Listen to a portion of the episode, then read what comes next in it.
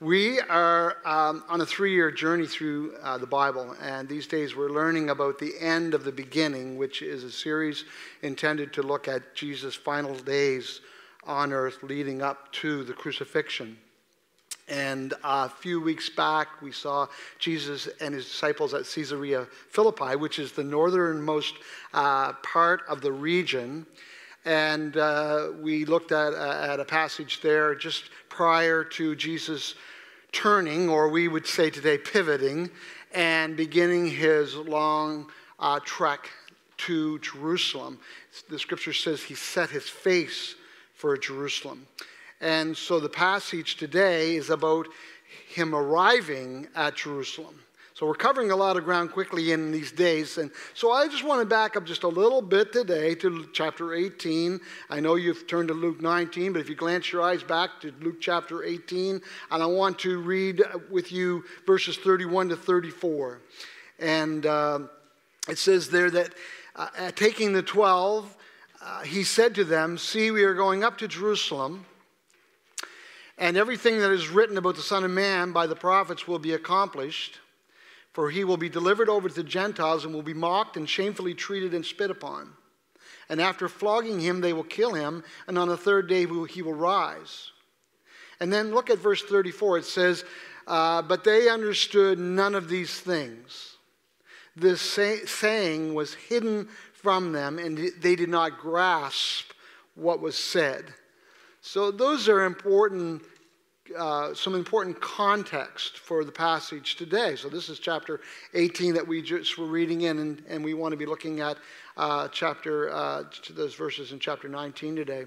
So, uh, just maybe just pause with me for just a moment and pray with me, will you? Father in heaven, I thank you for your word today. We thank you for your word. We thank you that you are um, able and willing to speak through your word. We thank you that we can depend on what you say in your word, that you've given it to us so that we can know. We can know you and your will for our lives.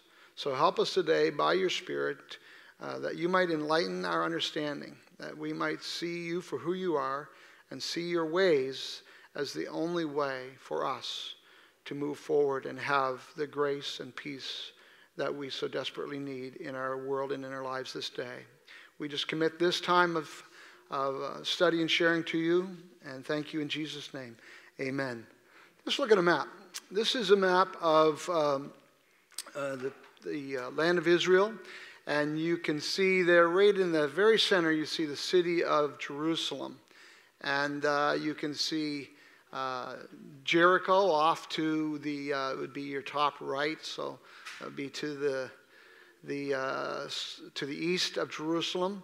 And you can see Bethany there. And uh, those are the places where we're focused on as Jesus has made his way with his disciples down the Jordan Valley and is about to ascend up to the city of Jerusalem. Let me show you a uh, topographical map that will help you appreciate this a little bit more. So I realize that that's not uh, really easy to see, but it's, uh, it gives you a little bit of a feel. You can see the Dead Sea there, and you can see the Sea of Galilee to the north, and you can see uh, where uh, Capernaum, and then Caesarea Philippi is uh, up far to the north of that towards Syria. Uh, but then down in the bottom by the Dead Sea there, you see where the, the Jordan Valley comes down, descends down, and then Jerusalem and uh, the, the climb. You, you'll notice as we read our, get into our text today, you'll notice that uh, the text says that Jesus was going up to Jerusalem. And when he says up, uh, you know, it's not a straight line because uh, this is rugged terrain. Um, uh, one more picture I'll show you. Just uh, this picture is taking, taken on the road from Jericho to Jerusalem. And if you look to the far right, you see on the far right of that photo, you see those structures? That's Jericho. So when the text says he, was going up to Jerusalem, he was going up to Jerusalem. And it was quite arduous, uh, arduous uh, of a journey. That's why the story of the, the uh, Good Samaritan is set on uh, that road because it was a favorite hideout for bandits and robbers to uh, attack people and steal, beat them up and steal their money. And uh, chapter 18, again, for a little bit of context, after the passage that we read a moment ago, where Jesus says to his disciples, This is what's going to happen. The next passage uh, in chapter 18, uh, verse 35, begins as he drew near to Jericho. And it's followed by the story of Bartimaeus. We call him blind Bartimaeus because he was a blind man. And if you will recall, Jesus gave Bartimaeus back his sight, which caused a great stir, as you can imagine. And then, after the story of Bartimaeus, as we come into chapter 19, the very first verse in chapter 19 says that as he entered Jericho. So now the Lord is, is, is entering the city of Jericho, and you may recall maybe that's where he meets a man named Zacchaeus. Zacchaeus was a wee little man. And he climbed up in a sycamore tree to see Jesus. I know you're all singing now, right? He climbed up in the sycamore tree to see Jesus because he couldn't see over top people's heads because great crowds of people were, were gathering by this time. And Jesus invites himself to Zacchaeus' home. And uh, we're told that Zacchaeus uh, welcomed him uh, with uh, gladly, joyfully, and uh, Jesus' words, summing up his visit with Zacchaeus, introduce a parable, which is the last passage right immediately before our text. So that's important. So listen, listen, take a look at these words. Luke chapter 19, 9 to 11. It says, And Jesus said to him, This is Jesus talking to Zacchaeus in his house. He says, Today salvation has come to this house. Since he also, talking about Zacchaeus, since he also is a son of Abraham. For the Son of Man came to seek and to save the lost. And as the, they heard these things, he proceeded to tell a parable because he was near Jerusalem and because they supposed or they expected that the kingdom of God was to appear immediately. Uh, last week, and over the course of many weeks, we've been talking a little bit about expectations because our expectations are such a big issue as they relate to our faith. What kind of faith are we expected to have? So, those would be important questions. Verses 12 through 27 of chapter 19, it's a parable.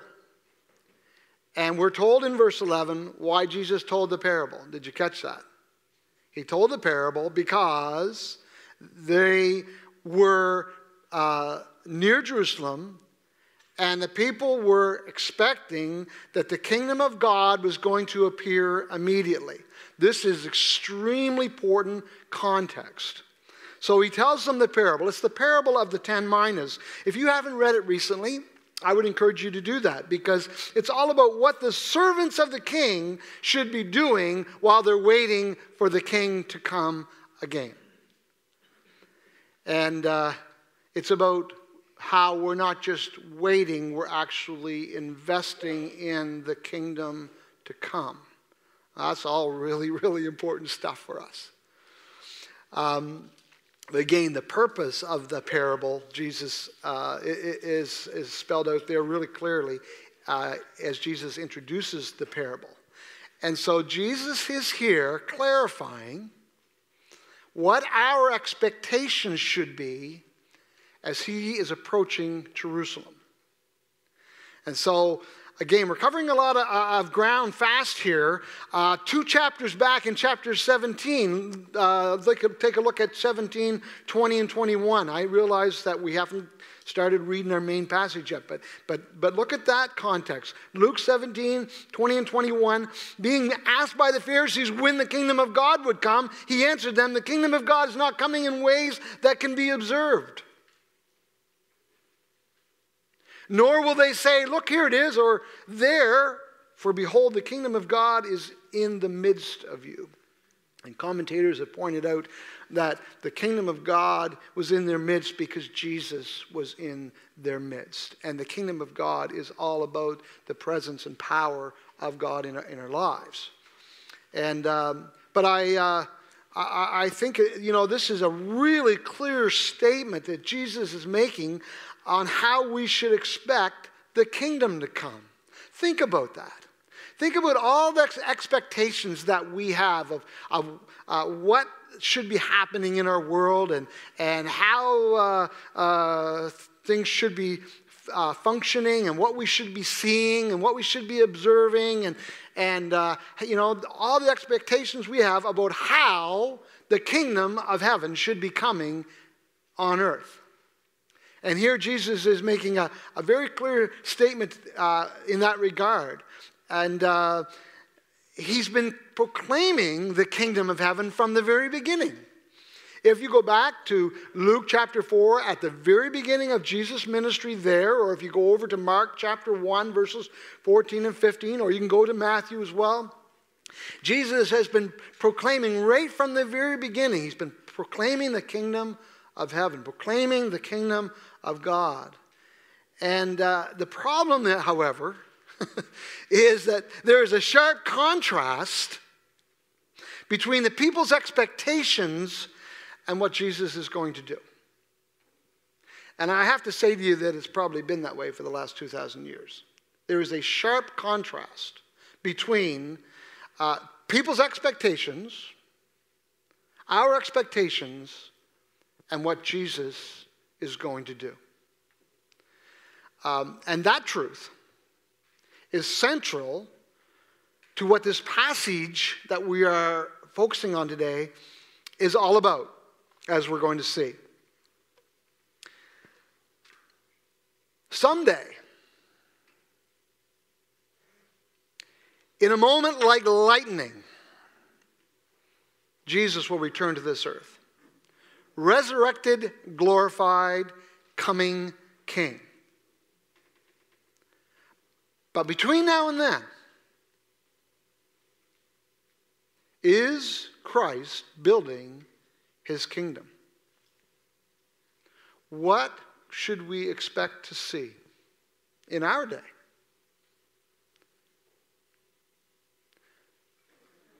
What Jesus is doing. What's he doing in your life? Let's get into our passage. It's Luke 19, 28 to 40. And when he had said these things, what things? The parable. Which he said, why? Because they were expecting that the kingdom would suddenly appear. When he had said these things, he went on ahead, going up to Jerusalem. When he drew near to Bethphage and Bethany at the mount that is called Olivet, he sent two of the disciples, saying, Go into the village in front of you, where on entering you will find a colt tied on which no one has ever yet sat. Untie it and bring it here. And if anyone asks you, Why are you untying it? you shall say this The Lord has need of it. So those who were sent went away and found it just as he had told them. And as they are untying the colt, its owner said to them, Why are you untying the colt? And they said, The Lord has need of it. And they brought it to Jesus, just like that. And they brought it to Jesus. And throwing their cloaks on the colt, they sat Jesus on it. And as he rode along, they spread their cloaks on the road. And as he was drawing near, already on the way down the Mount of Olives, the whole multitude of his disciples began to rejoice and to praise God with a loud voice for all the mighty works that they had seen saying, Blessed is the King who comes in the name of the Lord, peace in heaven and glory in the highest. Sounds like the Christmas angels to me. Does it sound like the Christmas angels to you? It's the same kind of song, isn't it?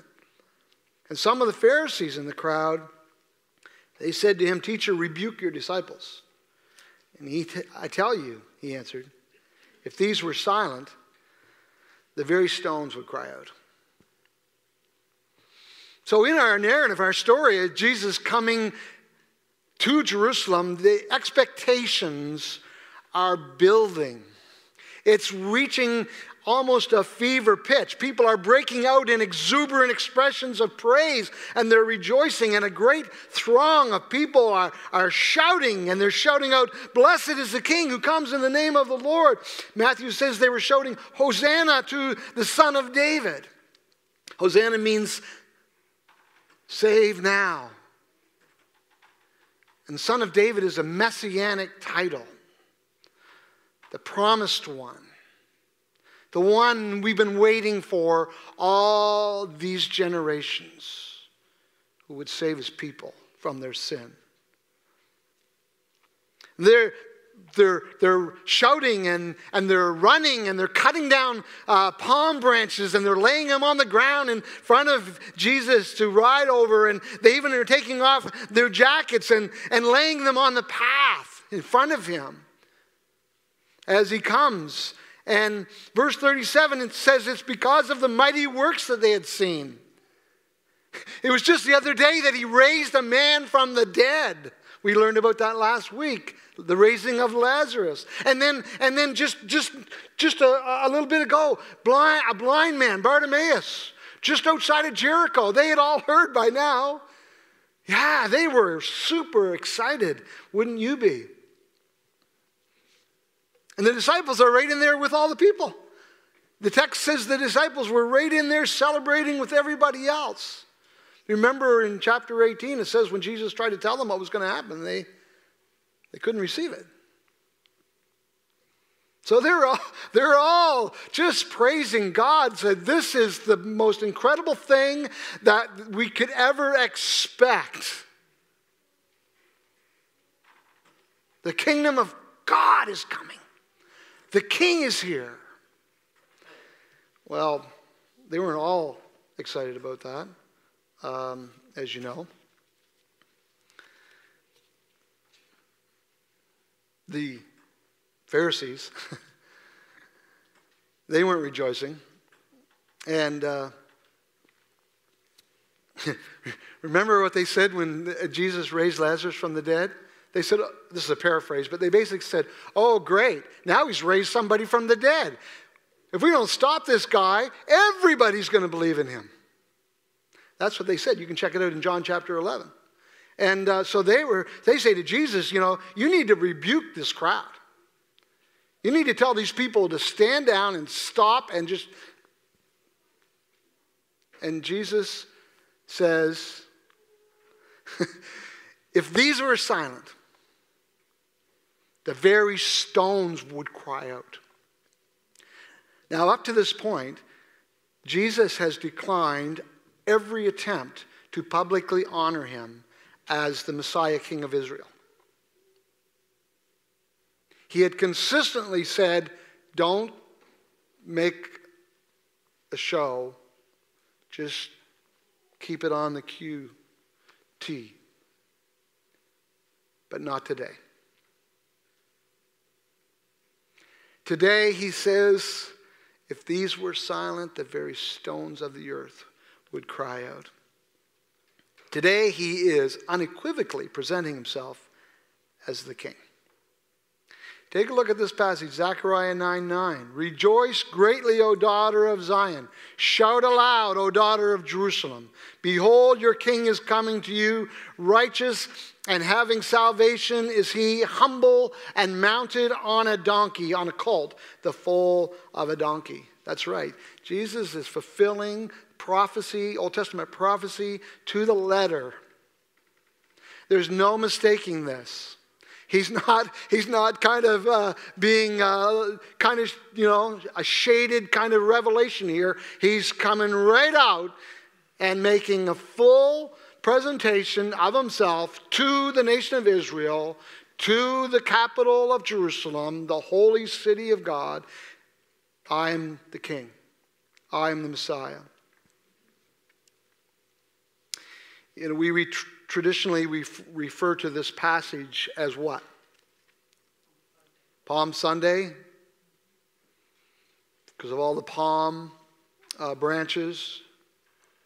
And uh, we also refer to it as the triumphal entry.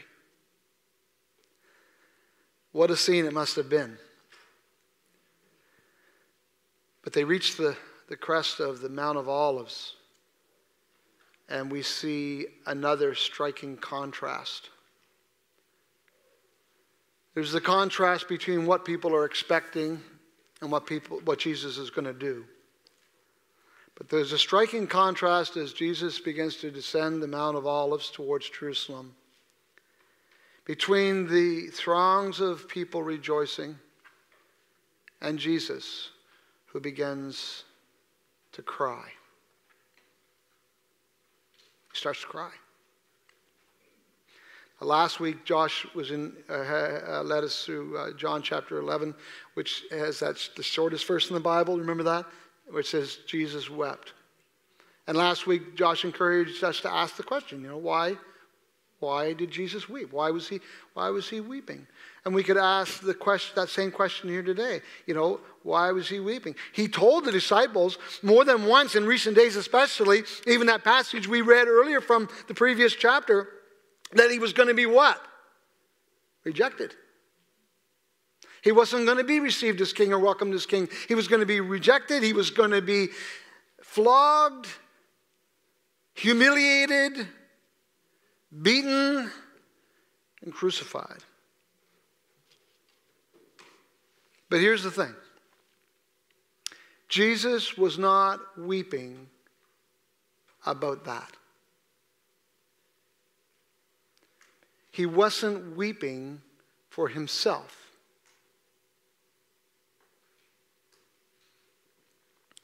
Take a look.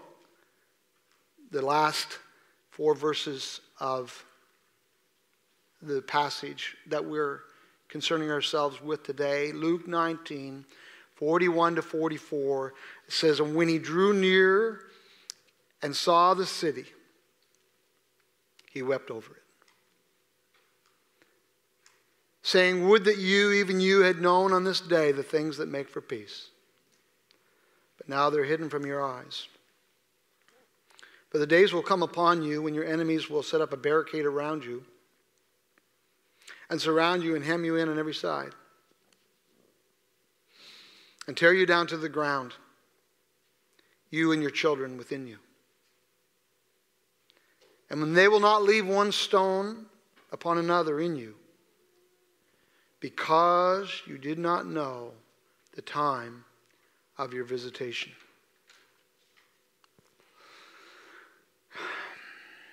These are not just little tears escaping from the corner of his eyes and running down his cheek.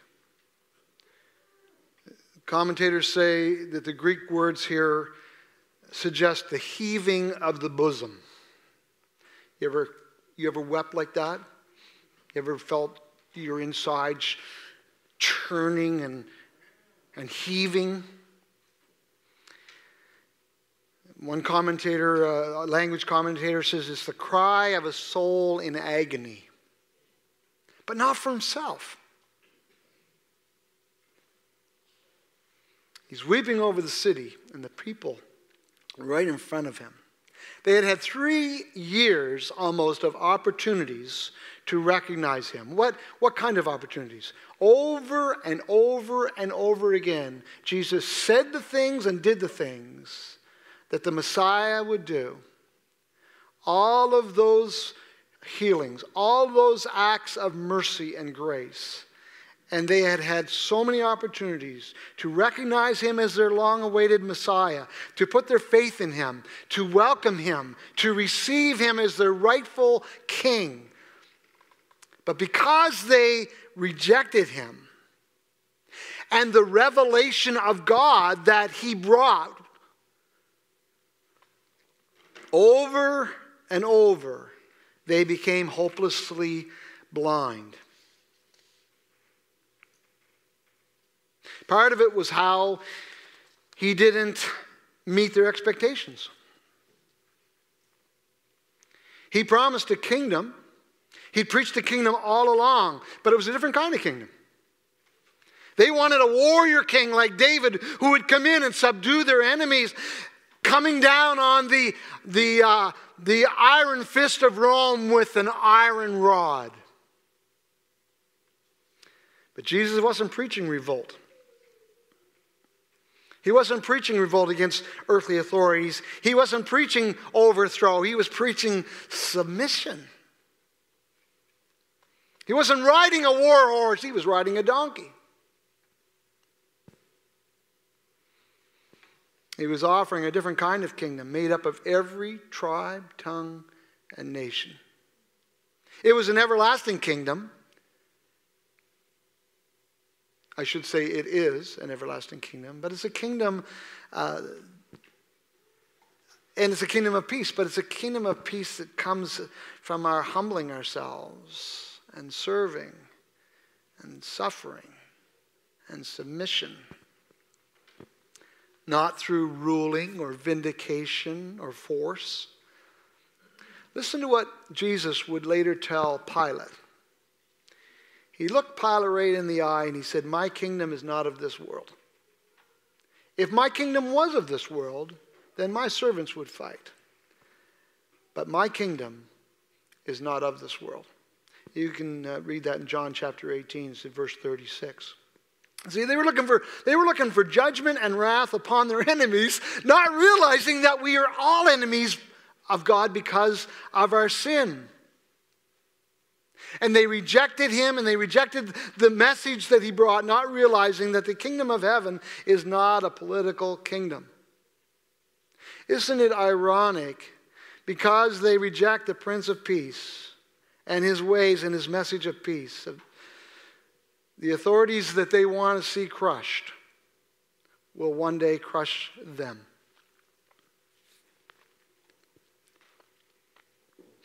We don't know this from Scripture, but historical records, other historical records, maybe I should say, describe in horrific detail the events that took place in Jerusalem approximately 40 years following these words from Jesus. And if you haven't read it lately, you would be advised to even read the Wikipedia version. If you simply go on online and t- go to your search engine and type in uh, something like uh, uh, the, the, besieging of Jerusalem uh, in AD 70 uh, by Titus, Emperor Titus, you can read the reports that of uh, the historian Josephus there as he describes in detail how the powerful iron fist of the Roman government came into Jerusalem and besieged that city and totally destroyed that city, leaving not one stone upon another, including the temple. I would encourage you to read it. It's not an easy read because it was brutal. Dave, if you could bring up that, that other photo there. This is a photo taken from the Mount of Olives. And uh, as the Mount of Olives descends towards Jerusalem, maybe we don't have that picture, but as the Mount of Olives descends towards Jerusalem, um, you, you can see in, in this picture. Do we have the picture? Oh, okay, it's just not on my, on my screen. Okay. Uh, so, um, the Dome of the Rock. Do you see it there? The, mo- the mosque? The Dome of the Rock sits on the ruins of the temple in Jerusalem. In AD 70, Titus, who would become emperor, leveled the city leveled the temple. You could call it judgment, I guess. But the way it's written here in the tears of Jesus, it's described more as an inevitable sequel or an inevitable consequence of their rejecting the only real hope that there is for peace. The long awaited Messiah, King, the promised one, the Son of David, the Son of God, had come to visit them. And they didn't recognize him, they rejected him. and they blindly sealed their fate, losing the only hope for peace that they had.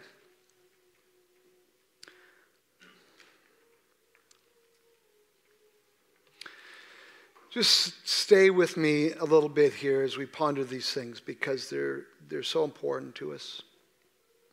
You know, there's coming a day when it says that Jesus will rule with a rod of iron. There, that day is coming,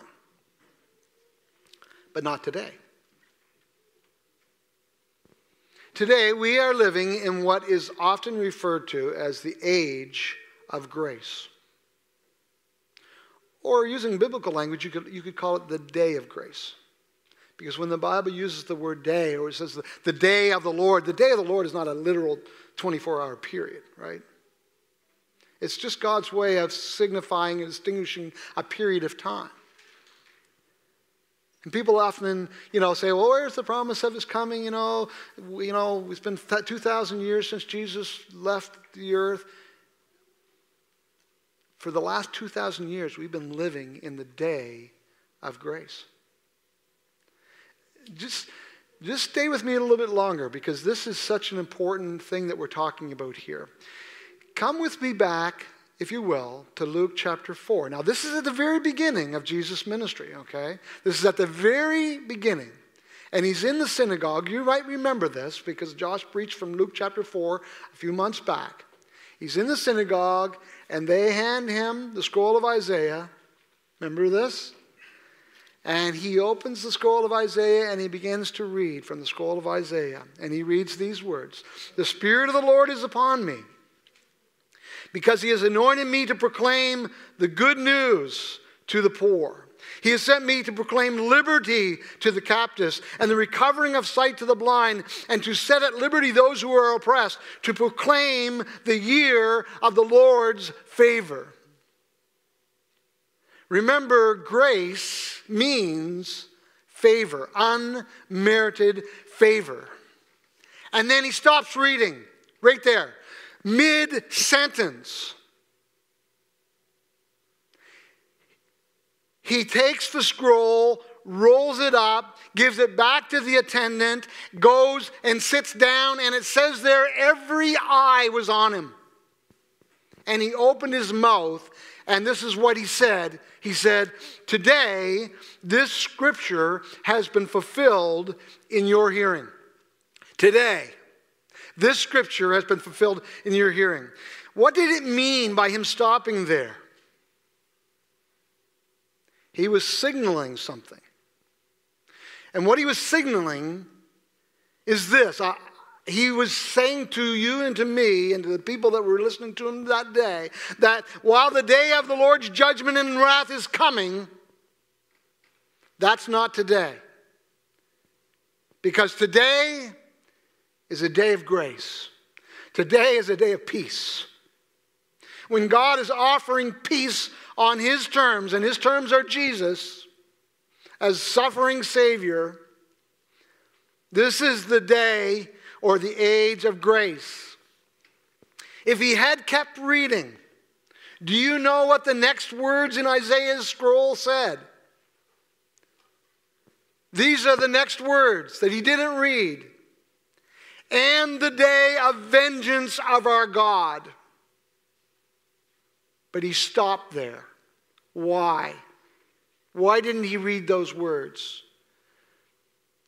I believe with all my heart it's because Jesus wanted them to know, and he wants us to know, that while a day of judgment is coming, today is the day of peace and grace offered to us in the person of Jesus as our Savior, our, the suffering servant, the one who humbled himself, who didn't come with a rod of iron, he came with a towel and get down and wash the disciples' feet. He came not as an adversary, but as a friend. And today, today, today, he offers himself to us not as an adversary, but as a friend, not in war, but in peace, meek and lowly and humbly and weeping and suffering and dying even. Ezekiel, the Old Testament prophet, he says, The Lord has, takes no delight in the death of the wicked. Peter tells us in his, uh, his letter that God is uh, not slack, as some men count slackness, but God is long suffering, not wanting any to perish, but all to come to repentance.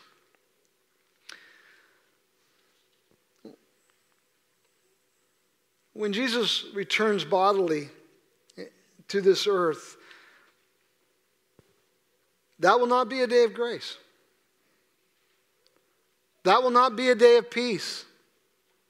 And it's not wrong, beloved, it's not wrong to talk about a day of reckoning. It's not wrong to talk about a day of judgment. It's not wrong to talk about and think about the wrath of God and, and hell. It is not wrong because there is coming a day when Jesus will return and he won't be coming in grace and peace. It says in the book of Revelation that he will rule with a, rod of iron. Those days are coming, but not today. Will it be tomorrow? I don't know. It says nobody knows the day nor the hour when the Son of Man returns. But Paul will later write these words Today is the day of salvation.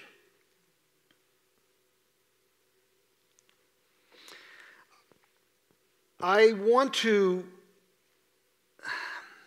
I want to end this, this morning by actually going back to the beginning of chapter 19. Because, as I mentioned earlier on, when Jesus came into Jericho before he ascended up to Jerusalem, he met a man there named Zacchaeus.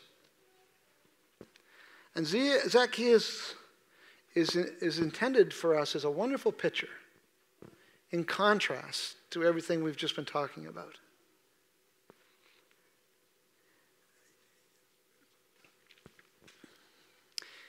When Jesus was weeping over Jerusalem one other time, and you don't have to turn there, but in Luke 13, there was another occurrence where Jesus was weeping over the city because they were rejecting him.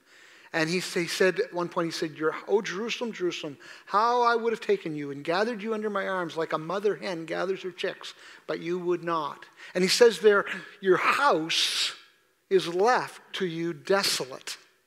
Do you remember that, reading that? It's back in chapter 13.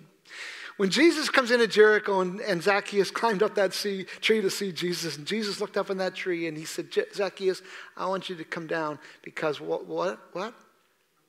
I'm going to your house today. And Zacchaeus, scripture says, received him gladly. It's verse 6. Luke 19, verse 6. Zacchaeus received him joyfully.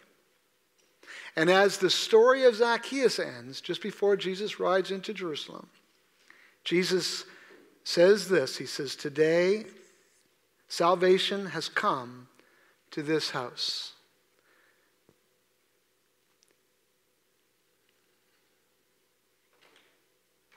For the Son of Man has come to seek and to save the lost. What about you? Is Jesus rejoicing over you? Or is he weeping for you? What do you do when Jesus comes to you? Because Jesus is knocking on your door right now. This is the age of grace. He's coming to you in peace and he's offering you peace.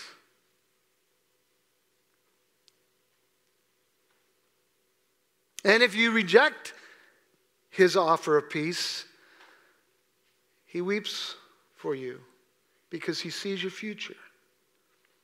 And he knows a day is coming when there will not be one stone left on another in your life.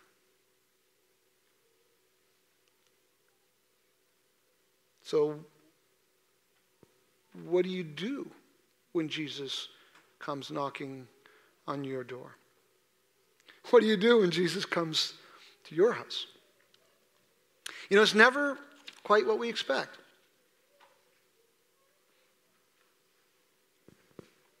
Because when Jesus comes to us and when Jesus reveals himself to us, it's never quite the way we would expect. Therefore, there's always an element of surprise. Kind of takes people off guard. It's like, whoa, I thought, I thought all this talk about God and Jesus was just, you know, whatever.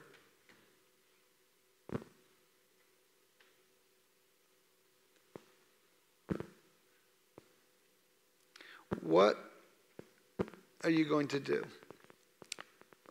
Let me pray with and for you. Would you do that? Lord, I thank you for each one who is considering these important scriptures today. I thank you for our church family.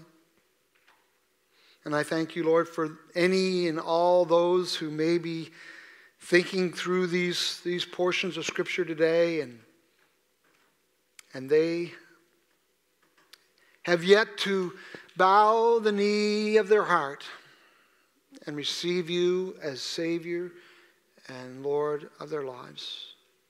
I thank you, Lord, that you see our future. And I thank you, Lord, that you've given us your word so that we can know you and we can know what we need to do when you knock on our door. I just pray, Lord, that even right now you would be revealing yourself and your truth and your grace to, to all of us. I thank you, Lord, that you went on to the cross and you suffered and you died so that we could be forgiven. It was all part of your plan, Lord, to extend your grace to us. I pray that you would be creating faith in people's hearts right now. Create the faith in our hearts right now, Lord, that we might embrace you. I think of what John the Apostle said in John chapter 1. He came into his own, but his own received him not, but to as many as received him, to them he gave the power to become the children of God. I pray, Lord, that today that you that many people would become children of God right right today. Right today, because today is the day of salvation. Today is the day of peace, the day of grace. Thank you, Lord, for your grace. Thank you that you promised that if anyone comes to you, you, you will not turn one away. Thank you that for your grace and your mercy and your love. We accept it. We accept you, Lord, and we worship you today. And we praise you as, we go forward to see what you're going to do in our lives as you build your kingdom in this world. In Jesus' name, amen.